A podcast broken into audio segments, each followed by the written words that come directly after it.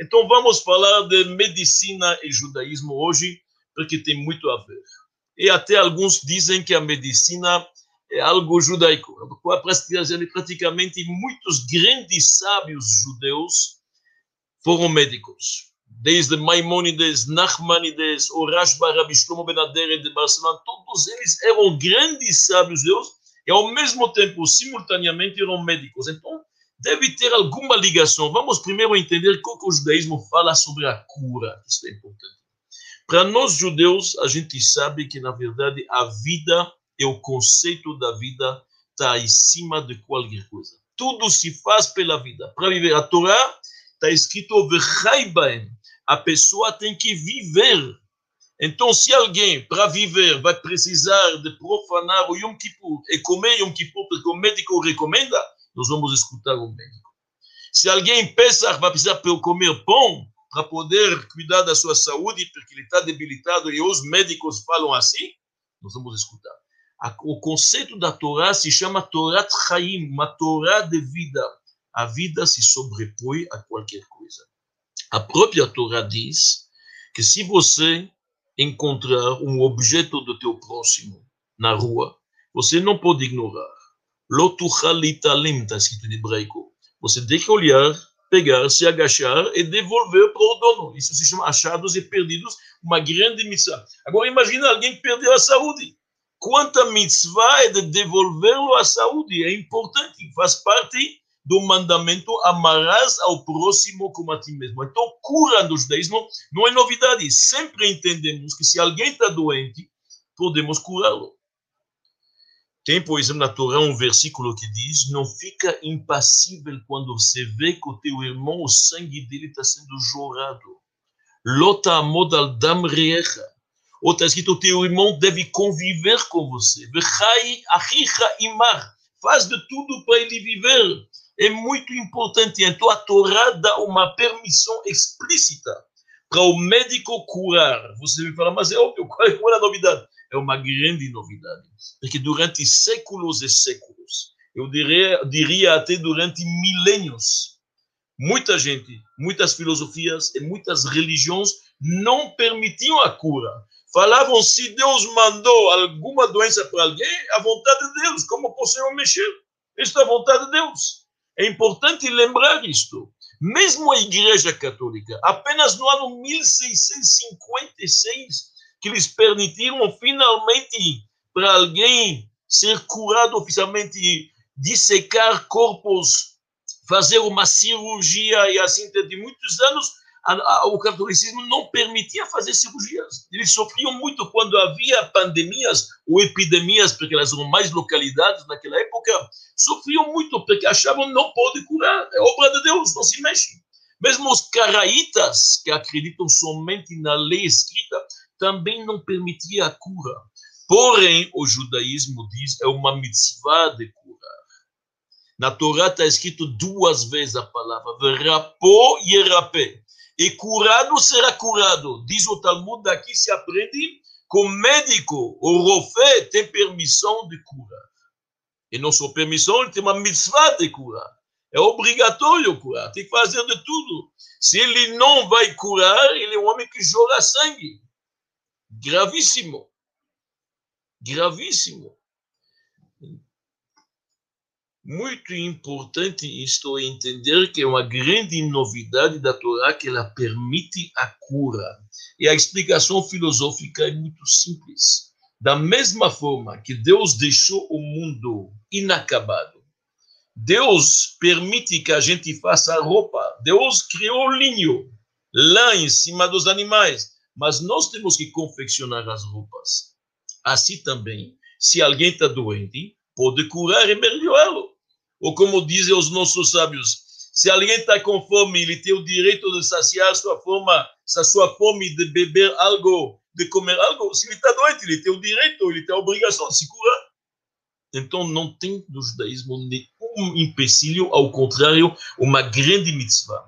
E ser um médico uma tarefa muito nobre no judaísmo.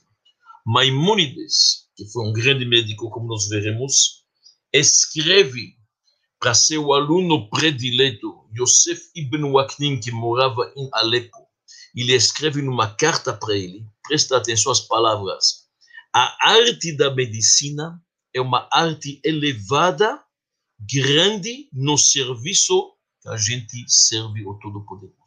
Quer a arte da medicina é você curar o outro, melhorar, levantá-lo, tirar a doença, para ele poder continuar a servir o Deus. Assim, a mesma com o médico é uma arte especial no serviço a Deus.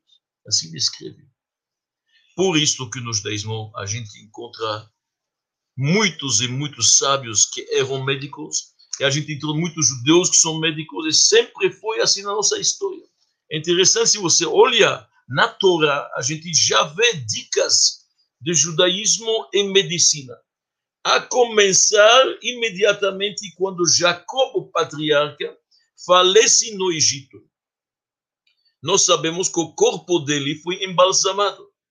E muito se discute se são os hebreus que ensinaram aos egípcios como embalsamar, ou se é o contrário. Mas para embalsamar um corpo, tem que entender tem que saber o que fazer, tem que saber dos órgãos internos. Então, isso já tem uma primeira dica. Quando você lê o livro, na verdade, do Levítico Vaikra, e você vê como Moshe e Aaron estão envolvidos e entendem perfeitamente os sinais e todos os diagnósticos, como reconhecer uma lepra, todas as manchas na pele, todo, toda a pele, todos os detalhes, se a mancha é branca, se o pelo chegou antes da mancha, a mancha antes do pelo, tantos detalhes, precisa entender, não é coisa simples. O rei Salomão, pelos nossos sábios, escreveu um livro que se chama Sefer HaRefuot, o livro da cura, com várias dicas como curar. Ervas, usar o que pode. Mais tarde, na época do rei Hisquiel, Ezequias, eles acabaram, na verdade, banindo, tirando este livro, porque o povo se apoiava no livro e muitas ervas já não funcionavam, as coisas mudaram. Mas o rei Salomão escreveu um livro sobre cura, nós sabemos isto. E quando havia em Jerusalém várias seitas, os fariseus, os saduqueus, havia lá uma seita que se chamava os essênios, em hebraico Isim, eles eram conhecidos como médicos eles sabiam a cura, sabiam fazer usar, usar das, das ervas e assim diante. Eram pessoas que entendiam que para poder a alma, na verdade, se expressar, precisa de um corpo saudável.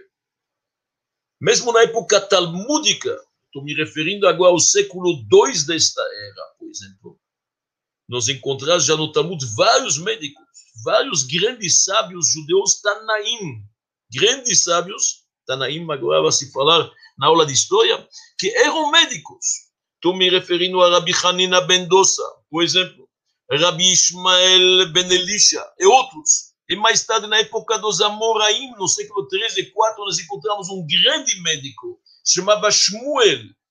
Shmuel nasceu em Israel, estudou a medicina, conheceu o Talmud perfeitamente, da lei oral. Depois foi se estabelecendo na Babilônia, na cidade de Nahardá, onde havia uma academia talmúdica era um grande médico, grande oculista, parteiro, muitas coisas, muita gente ajudou, a tal ponto que ele se tornou o médico particular do rei Shvor Malka. Shvor Malka, em português, o rei Sapor I, da Pérsia. O rei da Pérsia, Sapor.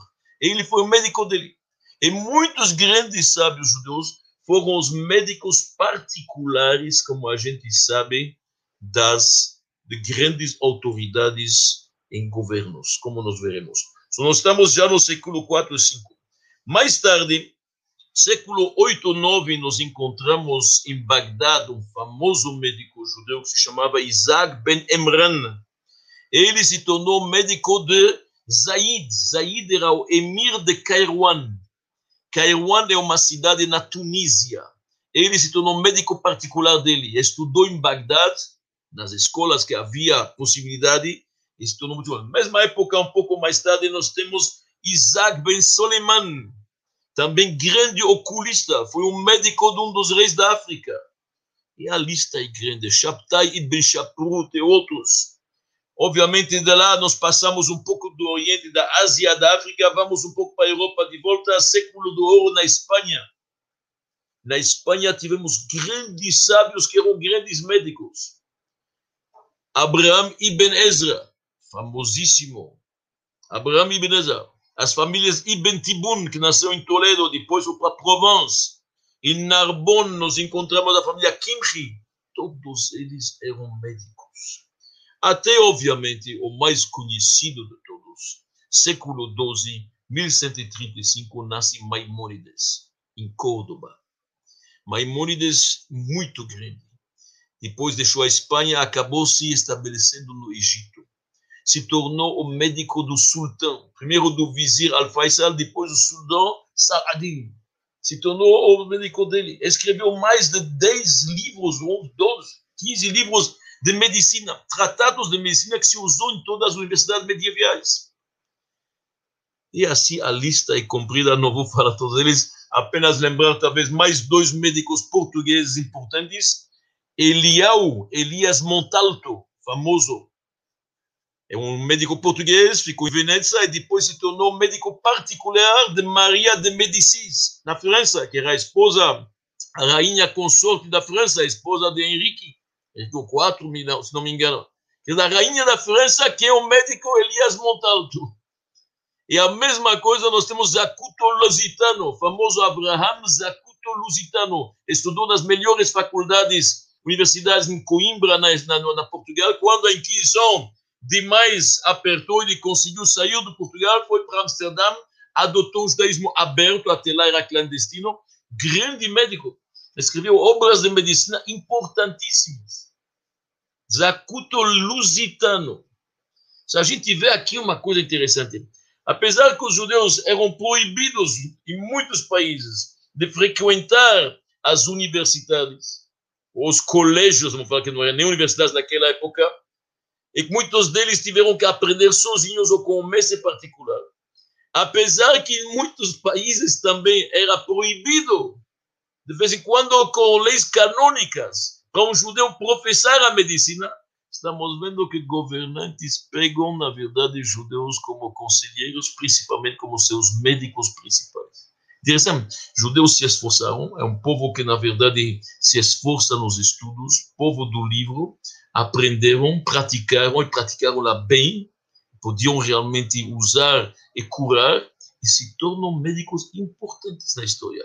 Até a história moderna, que a gente sabe de quantas descobertas e quantos prêmios Nobel, até o último agora da vacina também, que a gente sabe que tem muitas mãos de patrícios dentro. Então, a gente está vendo realmente como que é importante a gente para o judaísmo a medicina atribuímos a ela muita importância. Muitos casos, quem vai decidir pela lei vai ser o médico e não o rabino. A importância é a decisão medical é de suma importância para o rabino poder legislar. Junto com a medicina, é óbvio tem que ir algo que se chama a ética medicinal.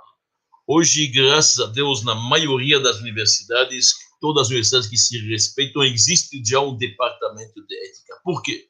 Porque as pessoas começaram a ver que tem tantas perguntas que surgem que já não pode mais decidir o médico isso sozinho. Tem que, junto com a medicina, o médico é muito bom, ele pode curar, mas tem várias perguntas que surgem no caminho, perguntas de existencialistas, perguntas que não são fáceis, de moral, que a pessoa pode ficar com a consciência pesada durante muito tempo. E a gente sabe que não tem bastante definições hoje sobre estas dúvidas que surgem, nem na filosofia cristã, nem na filosofia moderna, nem na filosofia ocidental. Porém, na Torá, nós temos muitas respostas claras a respeito, ou pelo menos indicações. Isso é interessante. Com o avanço da tecnologia, da ciência, muitos dilemas novos surgiram. Todos nós entendemos isso a genética, a fertilização fora do corpo, prolongar a vida, prolongo ou não prolongo, o que, que eu faço, como que é, desde que eu coloco, a máquina coloca. Uma pergunta que hoje é óbvia, infelizmente, na época de pandemia, um hospital está cheio. Para quem vou dar prioridade? Estão chegando dois pacientes. Tenho somente uma cama na UTI. Quem vou que eu vou receber? Não é fácil decidir uma coisa desse. Nossos livros falam a respeito. Tem um prime gadim claro que diz o seguinte: se você tem um paciente que você pode prolongar a vida só para algumas horas, ou alguns dias, e outro para meses e anos, você vai dar prioridade para aquele que é meses e anos.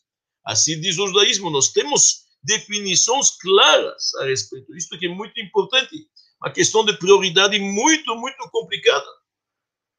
Se você tem um hospital com recursos limitados, e custa uma fortuna manter um bebê numa incubadora, e ao mesmo tempo você tem um idoso que está mantendo máquinas respiradoras, etc., respiratórias e outras coisas. Para quem você vai gastar?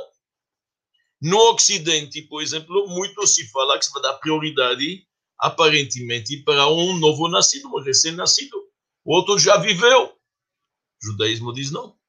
Judaísmo diz até 30 dias é dúvida se a pessoa vive ou não. Ele não tem, ele obviamente tem que salvá-lo, tem que fazer tudo que pode fazer, não tem dúvida. Mas entre alguém que tem menos que 30 dias e uma pessoa a idade que já está e podemos prolongar a vida dele, vamos perder para ele. São, são vários, eu estou dando apenas exemplos, mas é óbvio que hoje em dia, com toda a tecnologia, a ciência avançou tanto, descartar embriões ou não descartar? Interromper uma gravidez múltipla porque a gente quer salvar algo? Pode ou não pode? Mesmo a experiência que se faz sobre cobaias e animais, a Torá tem sua opinião, o que pode falar, fazer para um animal ou não. Tudo isto é muito discutido. Tudo isto tem muito discutido. Tem, obviamente, gente que acha que não existe ética. A sociedade que vai definir as regras, os critérios. O que é essa história de ética, de moral, de religião, de Deus? A sociedade, cada nós sabemos que isso é muito perigoso. Não precisa ir muito longe para ver o que, que a sociedade nazista resolveu fazer com toda a ciência e seu conhecimento. Não pode. Quem é a sociedade? Quem é a sociedade? A televisão? A mídia? Quem vai decidir isso? Na verdade, os vários tipos de pessoas que não são qualificadas. Isto não é, na verdade, as pessoas que podem. São pessoas qualificadas, com a moral elevada, com temor a Deus. Por isto precisa, na verdade, de princípios claros. E hoje, mais do que nunca, a Torá, os grandes sábios da Torá, os grandes sábios do Talmud, os grandes legisladores que tem em Israel, em todo lugar, eles têm princípios milenares, que se, mesmo se não tem a regra geral, mas tem os indícios. Estes são os legisladores que podem nos ajudar. Não apenas qualquer, vamos fazer, uma vez falei com o médico sobre ética, ele falou, oh, de acordo com a vontade do paciente. Como a vontade do paciente? Tem que ter regras, tem que ter ética, tem Deus, tem moral.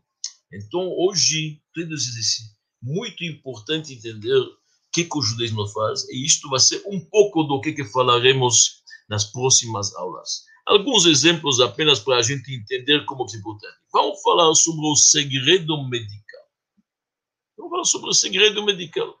Nós sabemos que o médico sabe muita coisa sobre o paciente. Sabe talvez doenças que ninguém sabe. Sabe das, dos problemas que ele está passando Pode revelar isto ou não pode revelar isto? Como fica? De acordo com o judaísmo, a gente sabe que é proibido revelar segredo. Um segredo, ainda mais que esse segredo depois pode prejudicá-lo na sociedade. Ele não quer que ninguém saiba disto. Como pode fazer uma coisa desse?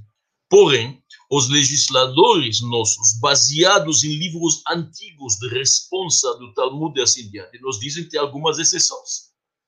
Caso de casamento alguém está tirando uma informação para uma moça casada sobre se chega ao médico, ele é contemplado, estamos perguntando para ele, ele não pode esconder, ele pode, se pode haver problemas no futuro, ele pode talvez não falar tudo, mas ele pode alguma coisa falar. É esconder naquele momento não serve.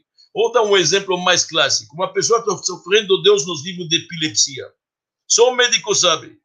Mas o médico sabe que este rapaz, esta moça que já está tirando uma carteira de motorista para poder pegar um carro. É super perigoso. Na crise de epilepsia, no meio que ele está guiando, Deus nos viu poder fazer vários problemas na sociedade. Ele tem, talvez, não só o direito, com a obrigação de alertar as autoridades: cuidado, este não é para dar uma carteira de motorista. Só tem exceções. Ou quando o juiz quer saber a respeito. Se o juiz quer saber alguma coisa ou alguma coisa para salvar o outro. Quando vai prejudicar uma outra pessoa, aqui não tem mais a regra do segredo. Enquanto que para salvar e salvaguardar a pessoa, a intimidade dele, não pode abrir a boca. Segredo profissional. Mesma coisa um psicólogo, um psiquiatra, assim tem um psicoanalista, que sabe muita coisa. Mas se vai prejudicar outras pessoas na sociedade, as regras são diferentes. Então, estamos dando aqui exemplos apenas como o judaísmo tem sua definição clara das coisas. Um médico, pelo judaísmo, pode cobrar? Ele está fazendo, afinal, ele está salvando vida, pode cobrar para isso? Como funciona? Diz o judaísmo, a lei judaica diz, para poder fazer um tratamento, ele pode cobrar. Isso é permitido. Mas não para aconselhamento. Ou se alguém quer um documento, por favor, pede o documento para o médico me dar um atestado. Para isso, não pode cobrar. Tem regras sobre isso. Então, é muito interessante. O médico pode fazer um, um, uma cirurgia, mesmo tendo dúvida se vai funcionar, se ele acha que vai funcionar, e a maioria, as estatísticas, ele pode.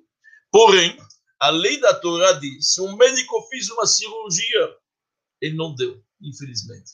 O paciente não aguentou. São coisas que não são na mão dele.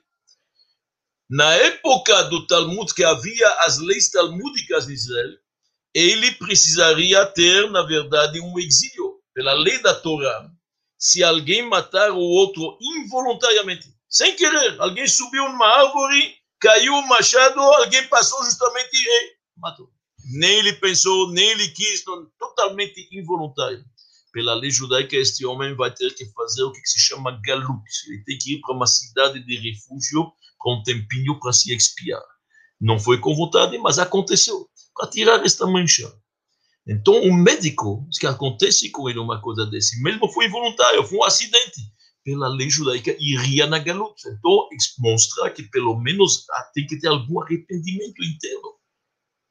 Claro que não culpa ele não tem, mas perante o céu é importante. É muito importante o médico saber suas limitações, isto é é importante. Nós temos outras regras de ética que são importantes. Uma pessoa que é, tem um pai que sofre problemas psiquiátricos.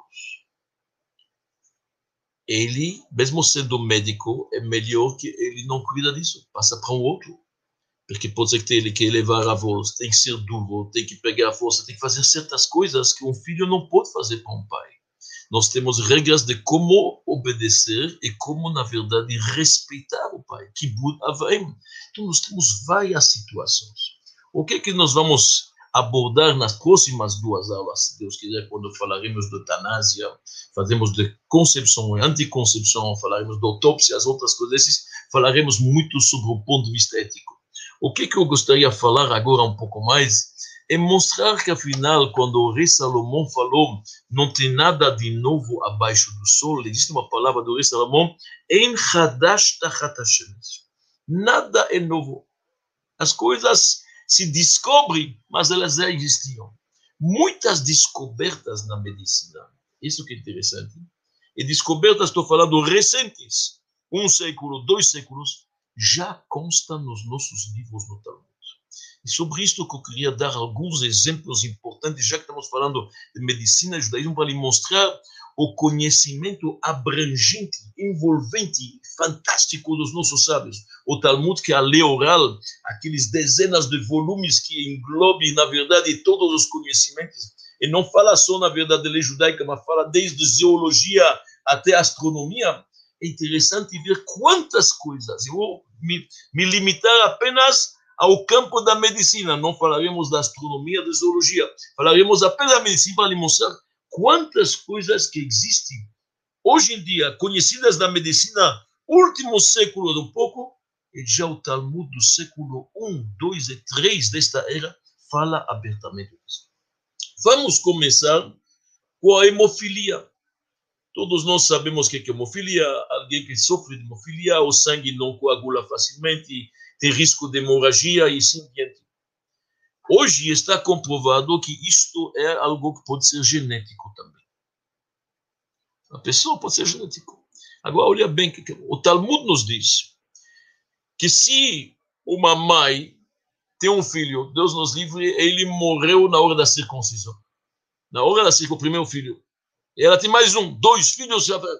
Em outras palavras, o sangue não coagula, houve uma hemorragia, ou qualquer outra hemorragia. Proibido fazer o Brit Milá, a circuncisão do terceiro. Porque isto aqui tem algo genético. Bom, isto podemos falar, é uma doença na família, podemos falar exatamente, é uma doença. A família não é. Do, don't know. Dá para um pouco entender a lógica. Mas olha bem o que o Talmud nos diz. Mesmo se esta mulher um filho é de um outro, do marido, outro filho do outro marido, na casa uma segunda vez. Não faz diferença. Mesmo se os filhos são de pais diferentes, a lei é igual. Nós suspeitamos que aqui tem um problema que não coagula, que tem hemorragia, o que se chama hoje a hemofilia. A hemofilia, nós sabemos, o gene que encarrega é a mãe. O gene fica na mãe, mais que no pai.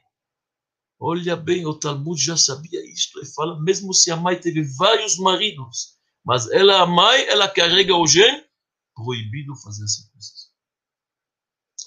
Nós temos uma operação que é muito complicada, que se chama o spleen. Acho que na operação se chama splenectomia, não sei como é em português. O spleen é o baço. O baço. O Talmud nos conta que havia pessoas, e isso consta, aliás, na Torá, no Tanakh, na frente de Adoniau, tinha umas 50 pessoas que corriam na frente deles, antigamente os governantes, as pessoas importantes, tinham pessoas que corriam na frente. Quando você corre muito, você acaba tendo, na verdade, uma dor ao lado que te atrapalha. Isto provém do baço. E também, antigamente, as pessoas muitos iam descalços. Quanto tempo pode correr descalço em cima de pedras, em cima de espinhas? Diz o Talmud que eles faziam uma operação, tiravam certos nervos da planta do pé e tiravam o baço que permitiam essas pessoas correrem quilômetros, horas e horas, sem sentir absolutamente nenhuma dor, nem ao lado, nem na planta do pé. Uma operação extremamente difícil. A esplenectomia se faz, na verdade, e faz pouco tempo, não é? Não tanto tempo que se faz isso. E o Talmud diz que o baço está responsável para a pessoa ter, na verdade, humor e rir bastante interessante. Nós temos também uma coisa que hoje muito se fala, é a determinação do sexo da criança. A determinação do sexo da criança tem várias teorias. Os gregos antigos, mesmo Hipócrates, que é um grande médico, que ninguém duvida, porém ele errou nós sabemos que ele fala que depende se do ovário direito ou esquerdo. Absurdo, hoje comprovado que não tem nada disso. Mas hoje se sabe pela medicina que depende muito qual o ambiente, na verdade, que o sêmen vai encontrar. Se alcalino, se azedo, etc. Nós sabemos que a temperatura basal muda na hora da ovulação. Olha bem o que, que os nossos sábios nos dizem. Os nossos sábios nos dizem uma coisa interessante. Cada vez que na Torá fala, não cada vez, mas muitas vezes, de filhas, se refere ao pai. Por exemplo, Dina, filha de Yaakov. Filha de Yaakov. Mas quando fala do filho, fala filho de Leá. Quer dizer, filho, a mãe. Filha, o pai. Dizem os nossos sábios. Se o sêmen chegou primeiro antes do óvulo, vai ser uma menina. Se o óvulo chegou antes do sêmen, vai ser um menino. Olha bem. Ish mazria trila yoledet zachar. Por isso, quando fala de Diná, fala filha de Jacob. Quando Ruven, filho de Leá. Porque se, então, outras palavras, isto hoje está Hoje existe, na verdade, várias análises, com várias estatísticas que fizeram inseminações antes da ovulação, depois da ovulação, e corresponde exatamente ao que, que os nossos sábios falam. Inacreditável. Artif uma respiração artificial, boca a boca. Alguns dizem que o caso do profeta Eliseu, quando o menino faleceu, e que ele aplicou esse boca a boca, é a respiração artificial. Outros que morreu mesmo, uma grande discussão entre os sábios, mas a gente vê muitos casos, na verdade, que estão discutidos conosco e já aparecem, na verdade, no Talmud. Vou dar alguns outros exemplos. Uma operação que é complicada, ela existe só a partir de 1880, retirada do útero. Se chama na medicina histerectomia. Uma operação complicada, pode provocar vários sangramentos, hemorragia, pode ser fatal. Deus nos livre. A medicina faz isto desde o século XIX perfeitamente. Antes não se fazia. Era muito complicado. Olha no Talmud, se não me engano, no Tratado de Bechorot, fala lá um caso claro sobre a histerectomia em vacas, como era aplicada e feita em detalhes. Acreditava. Plástica, cirurgias plásticas. O Talmud nos conta que havia um sábio, o nome dele era Rabi Elazar, muito gordo, muito obeso, fez uma, um corte, o que se chama hoje de uma bariátrica, e deu certo. Vamos falar do vírus da HIV. O vírus da AIDS. Hoje tem os coquetéis, hoje tem várias coisas para ajudar, para aliviar assim dentro. Foram feitos eh, experimentos, estatísticas, principalmente na África, e descobriram uma coisa interessante. Homens circuncidados 70% menos de chance de pegar a AIDS. Como fizeram essa estatística? Na África tem vários países que são muçulmanos. Então lá 80% dos homens têm a circuncisão.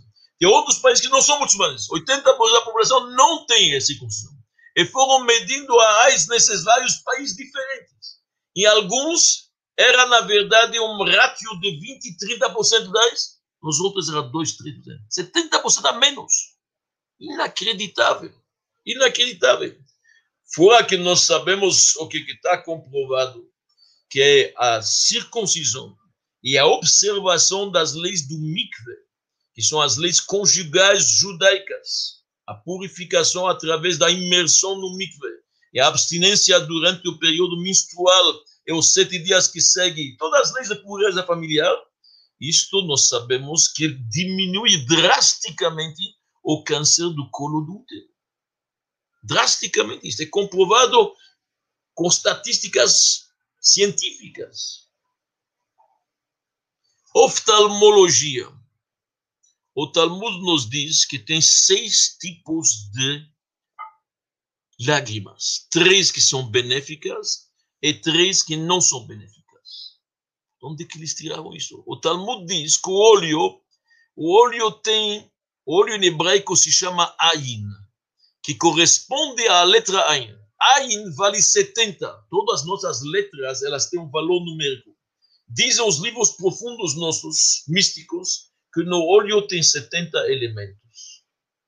Hoje, se falar com um médico, ele vai lhe falar já acharam 40 e 45, mais ou menos. 40 e 45. Incrível. Quando antigamente se pensava que no olho tem quatro, cinco, tem uma pupila, tem um íris, tem isso. Hoje se sabe-se camadas em cima de camadas, de camadas, de camadas. Cada vez estou descobrindo mais, se aproximando do número de 70. Mais uma coisa que se aproxima os nossos sábios de hoje, os cientistas, muito interessante.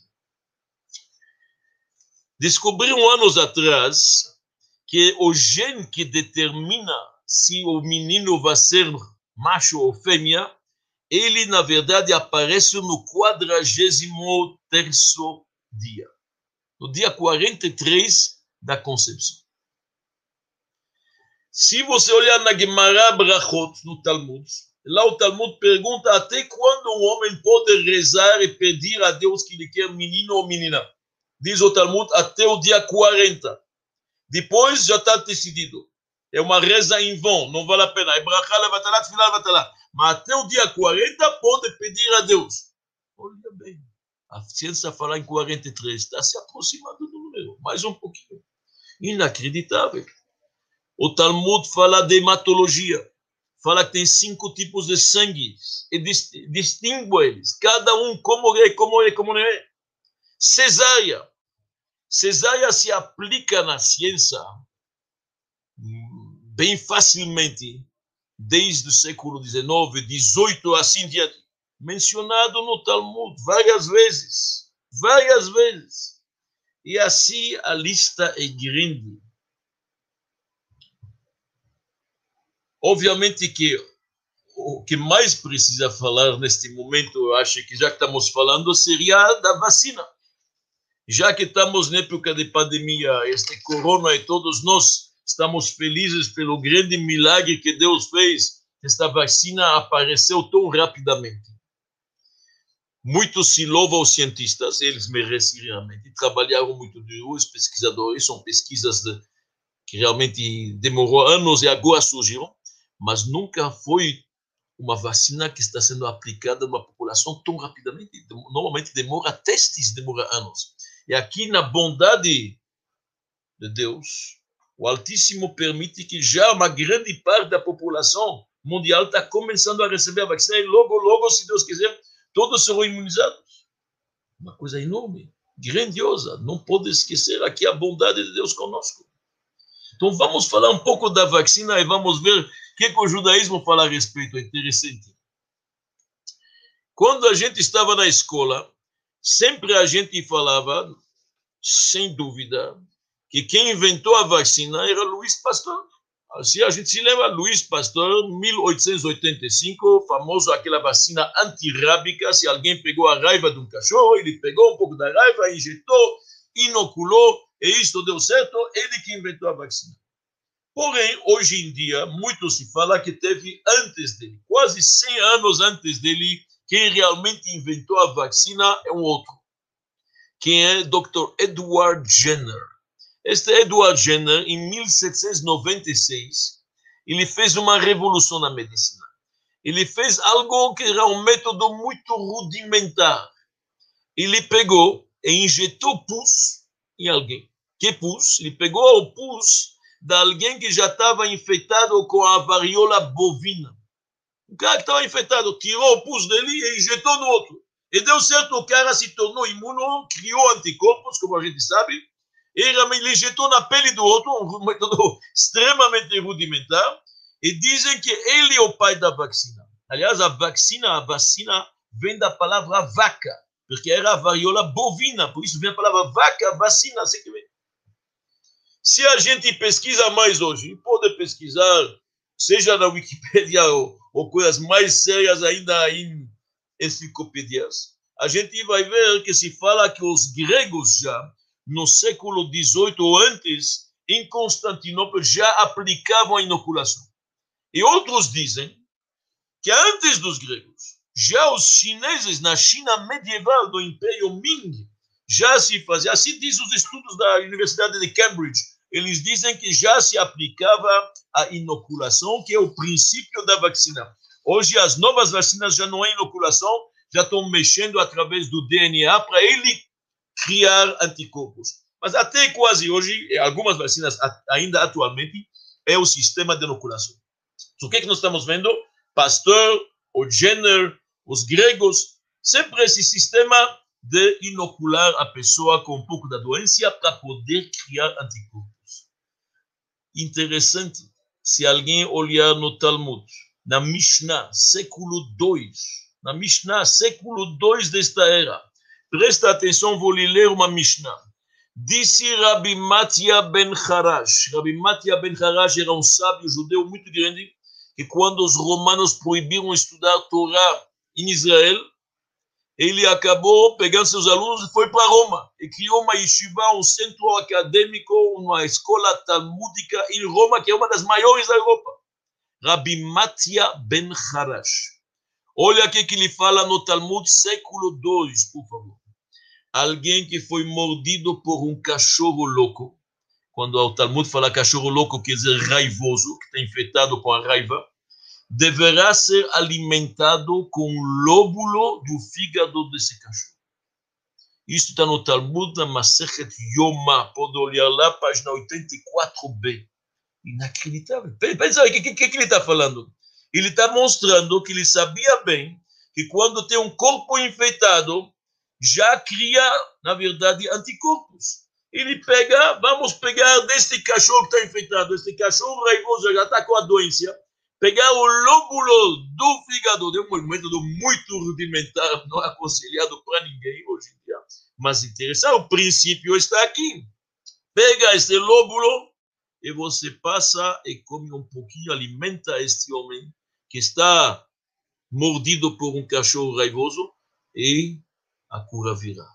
É o princípio da inoculação. Século II. Todos discutem se é século XVII, XVIII, XIX, XVI. Estamos falando aqui de uma sabedoria antiga que estava nas mãos dos sábios de Jerusalém. Trouxeram lá para Roma Rabi Matia Ben Harash. Inacreditável. Então, para concluir, a medicina anda de par com o judaísmo. O judaísmo acredita na ciência, sabe que Deus deixou o mundo inacabado e permite aos homens melhorar este universo. A ciência está aqui porque Deus nos inspira e permite que os cientistas descobrem estas coisas. Obviamente tem que agradecer a Deus o médico tem que saber que ele é um instrumento nas mãos de Deus, jamais pensar que ele é um Deus, um sócio de Deus, ele é apenas um instrumento e Deus deixa passar a cura através dele, que é uma grande coisa, enorme, graças a Deus, ele é um veículo muito importante, merece todo o respeito. É por isso que os nossos grandes sábios eram médicos, muitos deles, quando era possível praticar todas essas profissões juntos, eram vultos enormes, gênios. Olha o que, os nossos sábios dizem no Talmud em Nedarim. Gostaria de concluir com isto para a gente ver quanto que é importante a medicina e quanto que a mão de Deus se encontra nesta ciência. Não só que é uma arte importante no serviço a Deus. Presta atenção. Diz o Talmud, vou ler em hebraico e vou traduzir em português. Gadol hanes shenasa lachole yoter mines shenasa lechanania, Mishael e Azaria. É mais importante, é mais grande, maior o milagre que acontece na cura do doente que o milagre que aconteceu com Hananiah, Mishael e Azaria na Babilônia porque, diz o Talmud, Ze Eshel Hediot, Veakol Yocholim Lechabotot. Este é um fogo humano, qualquer um pode apagá-lo. Veze Eshel Mala, Umiyachol Chabotot. Enquanto que a doença é um fogo de cima, quem pode apagá-lo? Presta atenção, o que, que significa isto? Nós tivemos um episódio na Babilônia, quando os judeus foram expulsos de Jerusalém, chegaram lá e realmente o rei Nabucodonosor queria que todos se ajoelhassem numa estátua na frente dele. E três moços judeus recusaram: Hananiah, Mishael e Azariah. O rei ficou furioso, Nabucodonosor preparou uma fornalha grande, mandou jogar os três dentro da fornalha. Era uma fogueira, algo milagrosamente os três saíram ilesos. Nada lhe aconteceu. O próprio rei ficou impressionado. Houve um milagre. É o famoso milagre com Hananiah, Mishael e Azariah. Isto aconteceu lá na Babilônia, 2.400 anos atrás. Agora vem o Talmud no Tratado de Nedarim, e nos diz o seguinte: o milagre da cura de um doente, que um médico consegue, pela inspiração divina, a curar um doente, seja através de uma cirurgia, de um remédio, de uma prevenção, ou que seja, é maior que o milagre que teve com Hananiah, Mishael e Azaria. Por que, que é maior? Por que, que é maior? Diz o Talmud o seguinte: aquele fogo que teve na Babilônia é um fogo humano. Fogo humano qualquer um pode apagar. Vê os bombeiros, muita água, a gente consegue. Extintores fazem o trabalho. O fogo de uma doença é um fogo celeste. Quem pode apagá-lo? E quando apaga ele, é uma grande, grande revelação divina. É um momento de milagre. Um médico que, através das suas mãos, salva um paciente, salvou o mundo merece todo o nosso respeito. Tem que agradecer aos cientistas e aquelas descobertas que nos ajudam. E esta vacina que está chegando e virá mais, se Deus quiser, e que todos sejam curados, todos estejam, tenham uma, uma saúde forte. Mas tem que saber que tem a mão de Deus aqui. É um milagre. Milagre maior que o milagre que teve na Babilônia com Hananiah, Michel Basaria. Então, terminamos esta primeira palestra desse ciclo sobre saúde, cura, medicina e judaísmo. Agradecemos a todos os presentes. Estaremos sempre com vocês, se Deus quiser, com saúde, segunda e quinta-feira, às 5 horas da tarde. Muito obrigado e boa tarde.